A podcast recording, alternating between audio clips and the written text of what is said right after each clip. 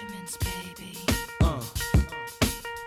Uh-huh, yeah. It's all about the Benjamins, baby. Well, not quite. I'll be talking about more than just the Benjamins.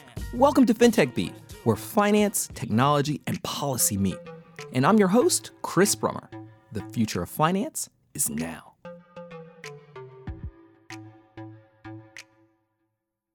We're in for a treat today. We have the head of the European Securities and Markets Authority, Steven Maijoor, who agreed to a rare US based conversation with me at Georgetown University Law Center. Now, Mr. Mayor is one of the European Union's top regulators, and he's responsible for kickstarting the process of rulemaking for the entire trade bloc, which makes him just the person to talk to about Europe's emerging views on fintech. It's also extremely rare to have someone in his position talk to a US audience, especially while he's overseas. To make the most of the opportunity, we've asked him to talk about two of the most challenging issues relating to transatlantic fintech. First, I wanted to talk about Europe's emerging regulations on cryptocurrencies because the European Union is in some ways ahead of the United States in beginning the process of regulating cryptocurrencies that are not deemed to be traditionally falling within the jurisdiction of regulators. Additionally, he'll be talking about clearinghouses, those post financial crisis entities that are charged with using their technology to track transactions between banks and to ensure that money tied to those obligations is delivered from one bank to another. Now, clearinghouses are major global corporations, and as such, there are big debates about whether a US based clearinghouse operating in Europe should be regulated by only US regulators or by both US and European regulators. And given the amount of money tied to those transactions, over 400 trillion, yeah, trillion dollars, disagreements on the topic have graced the front pages of the world's leading newspapers. We'll wrap up our podcast with our new Chris's World segment, connecting pop culture to fintech. In it, I'll be talking about how Europe's approach to fintech can be analogized to the Game of Thrones. But don't worry, I promise, no spoilers. So let's get to the interview. Mr. Maijoor, thank you so much for coming here. Uh, as you can see, there's uh, quite a bit of interest in what's happening in Europe and an appreciation for how many of those decisions can impact uh, the, Euro- the American marketplace, both the securities marketplace and the derivatives marketplace, and the fintech marketplace. Where do, you, where do things stand at this, at this moment? Thank you very much, uh, Chris, and, uh, and very good to be here. And thank you very much for the uh, invitation to be at uh, Georgetown University. The, um, so, uh, as you probably are aware, so in Europe, obviously we're, coming from a history with uh, a large number of uh, different financial markets. And basically, there's been work in the EU in the in the past, going back to basically 40 years, trying to integrate these these financial markets, and and and it goes back to the whole notion is that when you have scale, when you have bigger integrated capital markets that ultimately that would be uh, beneficial. If it is a financial instrument, you know, if it looks like a financial instrument, you should treat it like a financial instrument. And ultimately, that is a, a, a, supervisory judgment, although there are s- small differences across the member states what is precisely a financial instrument, which is quite surprising to some extent if you look at it from a distance. You know, if you want to integrate capital markets, at least you want to have the same uh, definition of what a financial instrument is, but by and large, we have uh, reasonably common definitions around that. Typically, there needs to be transferability, there needs to be a profit right. And so, what we have done is in the exercise uh, in, in the era of crypto assets, we have asked basically our, our national regulators here are six examples of crypto assets. Would you qualify those as, as uh, financial instruments, yes or no? And basically, depending on the type of crypto asset it was, whether it was utility type, whether it's payment type, or whether it's investment type, there was commonality on a number of them uh, being uh, needing to be uh, qualified and described as a financial instrument. That brings you to the logic that if it's like a financial instrument, you should regulate it like a financial instrument. That has far-reaching implications because once you are a financial instrument, you are pulled in the whole regulatory world. So we're not only talking about possibly a prospectus, not only talking about uh, clearing, we're, ta- we're talking about can it be used by asset managers, and so that is a big decision once it is a, a financial instrument. But we took the position if it's a financial instrument, is it has the same characteristics, uh, characteristics, it should be regulated and supervised like a financial instrument. So national supervisors are now moving in that, that direction. And so we know that now a number of them have been vetted under their national systems as a financial instrument, and so they are brought within the regulatory remit. I think the big question is, and maybe being a bit critical on, on the development, to what extent will it survive once it needs to meet the regulatory requirements, or to frame it in a different way, to what extent was it successful because it, it was outside of the regulatory remit? By bringing it in, into the regulatory remit, can it be, you know, because some of it might be, some of the benefits might have been related precisely to avoid regulation. Well, certainly in the United States, we have a very similar conversation going on. Uh, when you say financial instrument, we're thinking, is it a security or is it not a security? And obviously, if a, if a financial instru- instrument or, or, or, a cryptocurrency is a security, then you're brought into the wonderful world of our colleagues across the street over at the Securities and Exchange Commission. You don't have the same degree, perhaps, of jostling and competition in terms of building up local financial markets as perhaps in, in the European Union, where there's a real interest by some of the member states to enter early into this space and, and in financial innovation more, more, more generally in order to build up their financial centers. How is it and what, what kind of guidance can ESMA play in helping to facilitate that, particularly in a world where you're also dealing with, with Brexit and, and the folks in the UK seeking to create their own financial centers? Okay. Uh, so th these are many, many different issues in, in, in uh, one question. So, so first of all, generally, where, and for those of, of you who, who don't know ESMA that well, so we are a European body, and while day to day supervision is typically still at a national level, although for some areas it is at our level, by entrance into one national market, you not only get entry to that financial market, you get entry to the whole of the 28. And that create, you know, creates all kinds of incentive issues. To what extent that does that national regulator not only take into account the benefits for, for that uh, member state or the risk to that member state, but also takes into the wider implications for the whole of Europe. And so that is where basically ESMA comes in, is to make sure that those national supervisory and regulatory decisions are there to make sure that the whole European perspective is taken in, in, into account. To say it more bluntly, you can see that there might be some incentives to build a financial center without you know, necessary if most of the customers and clients are somewhere else in Europe, not having sufficient focus on the risk that you might be creating, instead focus on the you know, the benefits that a strong financial center might bring in terms of uh, you know, developing uh, more economic activity, etc. And so there is an important role for us to ensure consistency uh, across uh, across the EU. Maybe first go back to the crypto asset issue, and then because I think you also mentioned Brexit, if I uh, listened carefully. Uh, so first on crypto assets. So once it is determined to be a financial instrument. We will, we will try, and we have, some, we have some instruments to make sure that the national regulators are as consistent as possible. Where we have seen some of the national financial centers trying to, you know, to, to give a kind of a crypto asset flavor to their financial center and trying to uh, get that label, the reality is that that is only possible for those assets, crypto assets, which are outside of, which are not a financial instrument. And so there's more freedom there because that is basically then for the national regulators to decide. But there we have advice to the European Commission to say, and to the, to the EU political institutions, uh, to say we need to have at least some risk warnings around those and AML. There's been a lot already of discussions on AML because that is an area where, where we see specific risks for uh, crypto assets. Going to the Brexit issue where, and I think there are so many things to be said about Brexit, but I, I think you focused on the issue around regulatory competition and um, how do we ensure consistency. One area where you can, so to prepare for Brexit, what is happening is that um, financial market participants are relocating from the UK to the EU 27 because they know that in the case of a no deal Brexit, or in the longer term when, the, when there's an orderly Brexit, is that there are problems in terms of the recognition of UK market participants. You know, having a license now in the UK is of course completely uh, recognized across the EU. That will end uh, for certain, you know, certainly in the case of a no-deal Brexit. And so market participants are relocating from London to multiple financial centers.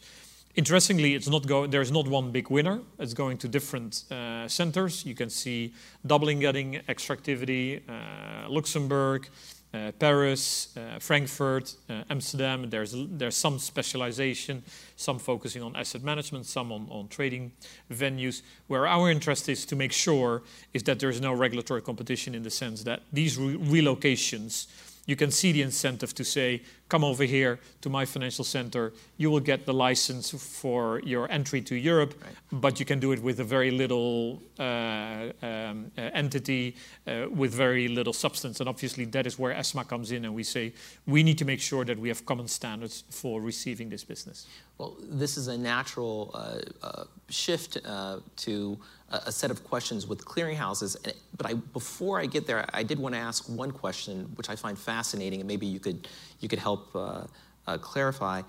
Uh, in the United States, there are some conversations, particularly on the Hill, about um, cryptocurrencies that are not necessarily regulated or deemed to be securities from an, a, a U.S. securities law perspective, but still are sort of in this in between zone. And there's a sense that they should somehow be subject to um, some kind of enhanced disclosures or, or, or, or something of the like.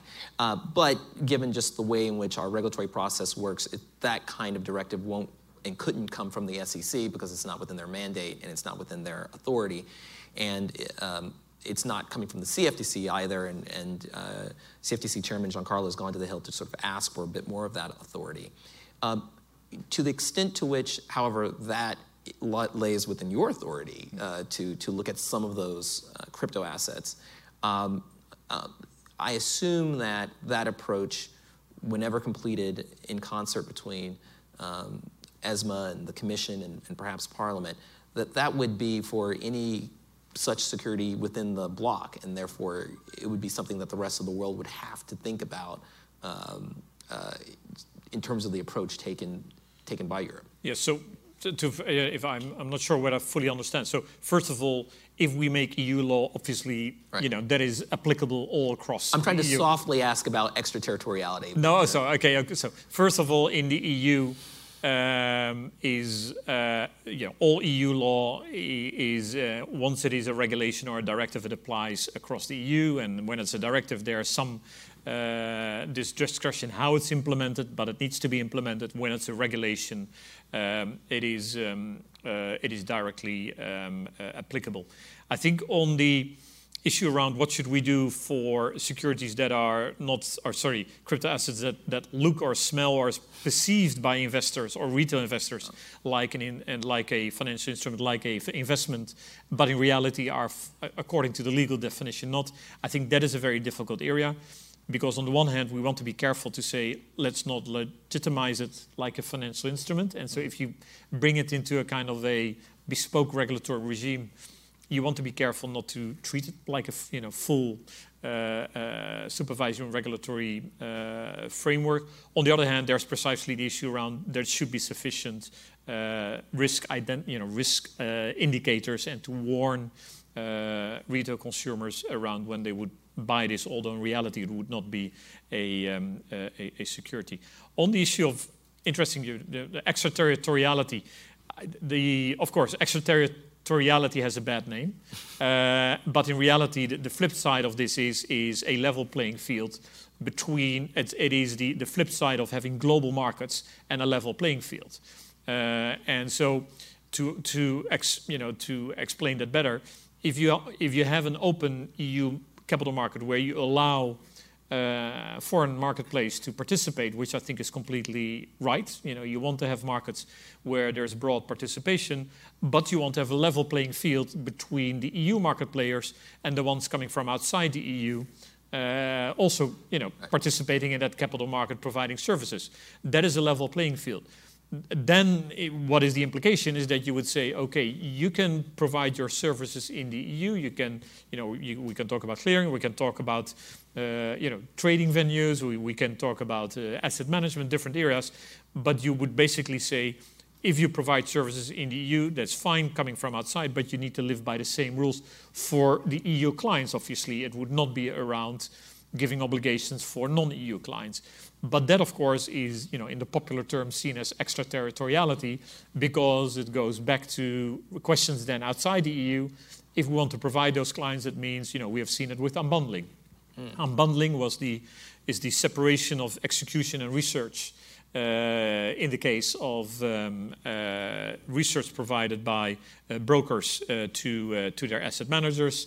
We have asked for unbundling. The only thing we ask is that if there would be, for example, brokers from outside the EU providing services to EU asset managers, is to say it cannot be the case that as a non EU provider uh, and broker, you don't have to unbundle while the EU broker has to unbundle. You would say you need to do it. You need to live by those rules.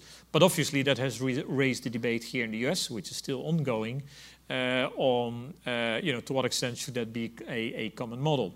Um, and I think it's part of being a global market. You know, it is an implication of having global markets and wanting to have a level playing field.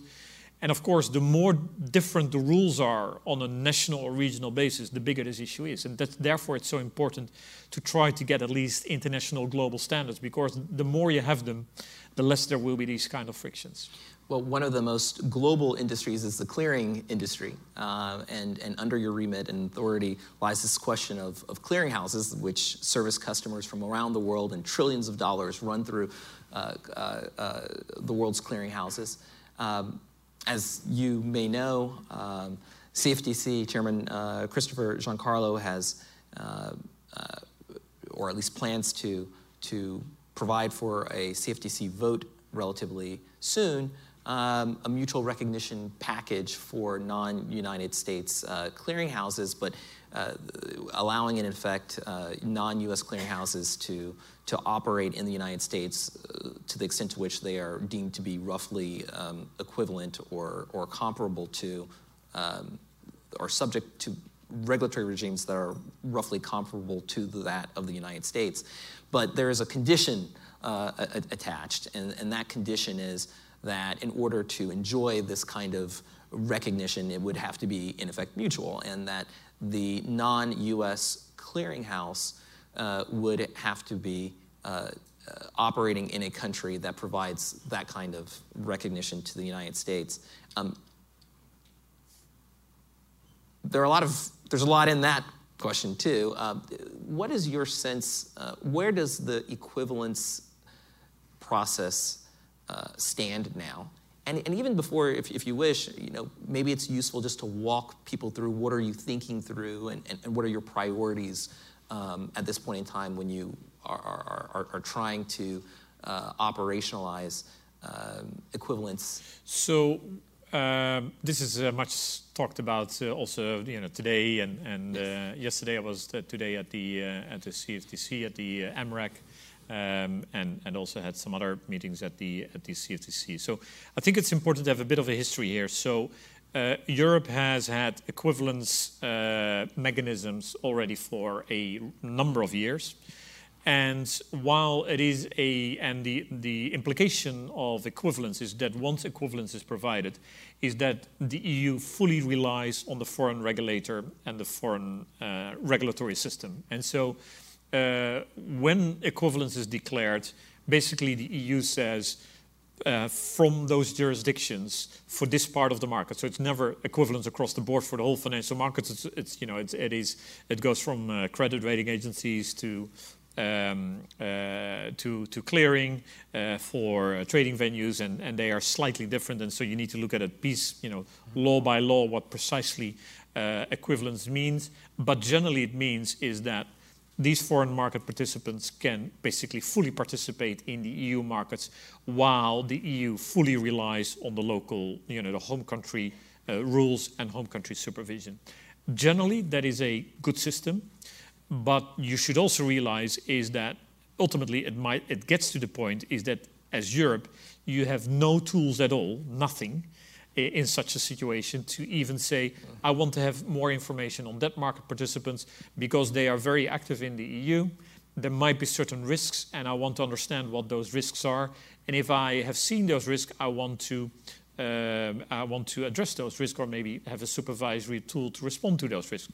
And so the equivalence uh, uh, system as we have had until very recently is a system where the ultimate consequence is full reliance. We're doing it, we're doing it in various areas, but you can understand, and we have made a point already before Brexit, uh, that this is in some cases not the right model. In some cases, you want to be sure that you can assess the uh, specific risks that might be coming from outside the EU, from financial market participants from outside the EU, for the EU, because we're not sure whether that has the same priority in the, uh, let's say, in the ranking for that regulator in, in, the, uh, in, in, the other country. Um, and so we start, you know, we have started to change our thinking on that. And obviously, our thinking has accelerated because of Brexit. We know that the UK will continue to be, for the foreseeable, foreseeable years, the most important financial market for the EU.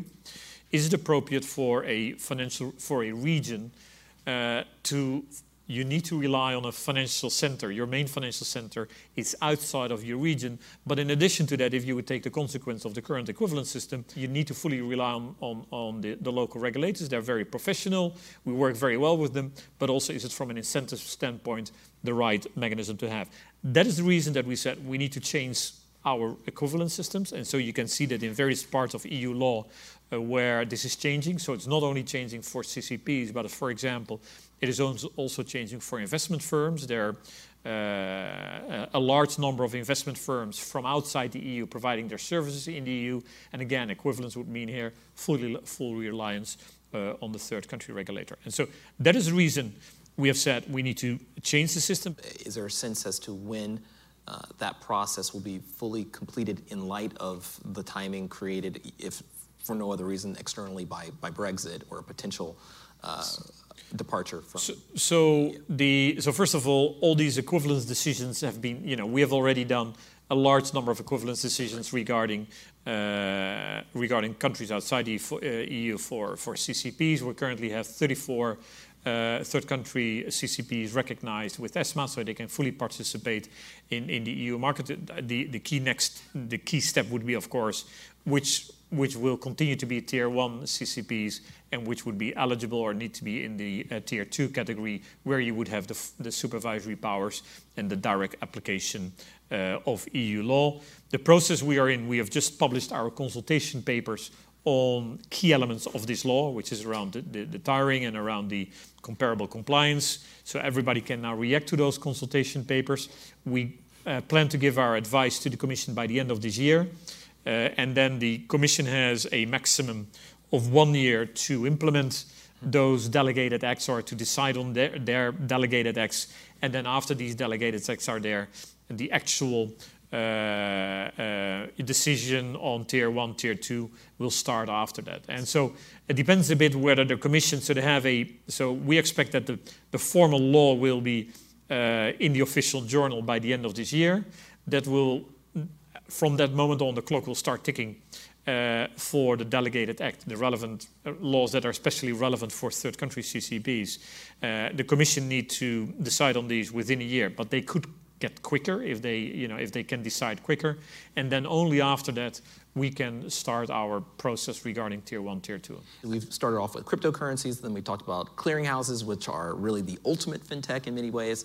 Um, is the are there uh, any agenda items right now relating to fintech, uh, to your knowledge, that are on the table when it comes to the development of the capital markets union? Europe is a uh, financial system with a too large banking sector.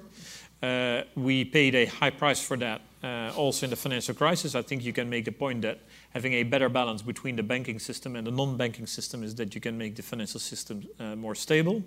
Um, and you will understand that in these discussions, the U.S. is uh, frequently mentioned as a, you know, the example where uh, you have much more successful. Uh, well, capital markets are much deeper and and uh, big, play a bigger role in the uh, in the economy and the financial system. We should we should do that. You know, we we should push for that. Europe has been working on it for. Um, uh, for many decades already, and so I'm sure that the next European Commission uh, will um, uh, again work on that.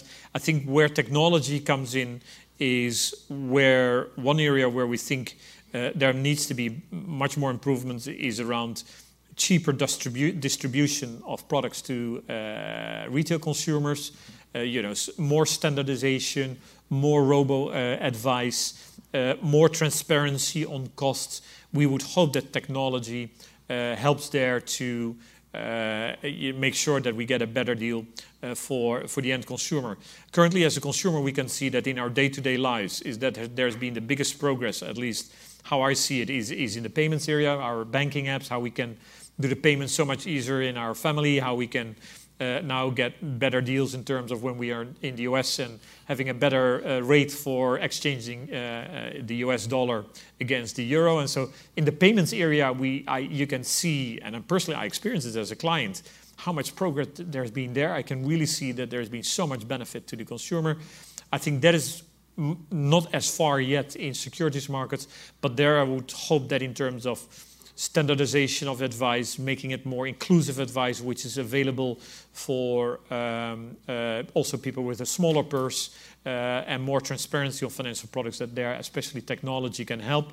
Other areas there's where, of course, we're working on is, is things like uh, cloud issues, uh, supervisory issues are very um, um, important for us. Cybersecurity risks are important for us. We're working on that. Um, and that would be at the capital markets union level. Well, on the I think on the capital markets union, especially I, I think the distribution, cheaper distribution, more trans- transparent distribution. I would, you know, we have seen in so many parts of our lives how services have improved because of technology. Uh, securities markets have been uh, lagging uh, uh a bit there, uh, and and I think it, it would be that is the area where I see the opportunity. And now we're going to shift to our new segment called Chris's World. Where the intersection of popular culture and fintech meet. Before talking to Steven Maijoor, I had to say that the European Union from time to time resembles a bit of Game of Thrones.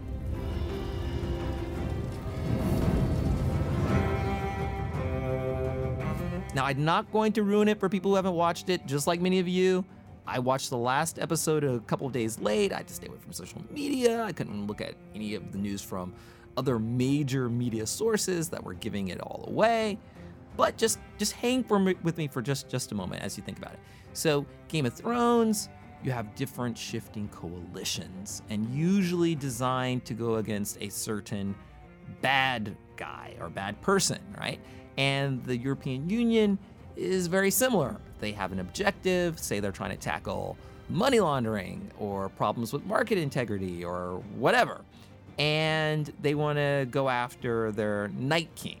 But just like Game of Thrones, the coalitions can shift. And in order to accommodate shifting preferences, different coalitions, and obviously, uh, when you talk about fintech, evolving technology and, and, and growing economic stakes, you're going to have to have a very strong, uh, guiding, soothing hand like ESMA, which, though valiant at times, isn't exactly the Iron Throne or the Iron Bank.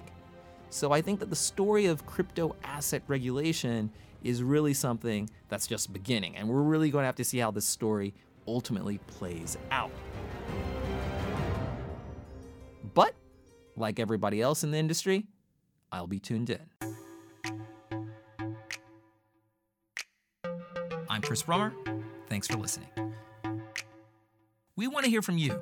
Feel free to email us at fintechbeat at cqrollcall.com or tweet to at Chris Brummer DR. That's at C H R I S B R U M M E R D R. Join us next time on FinTech Beat, produced by CQ Roll Call.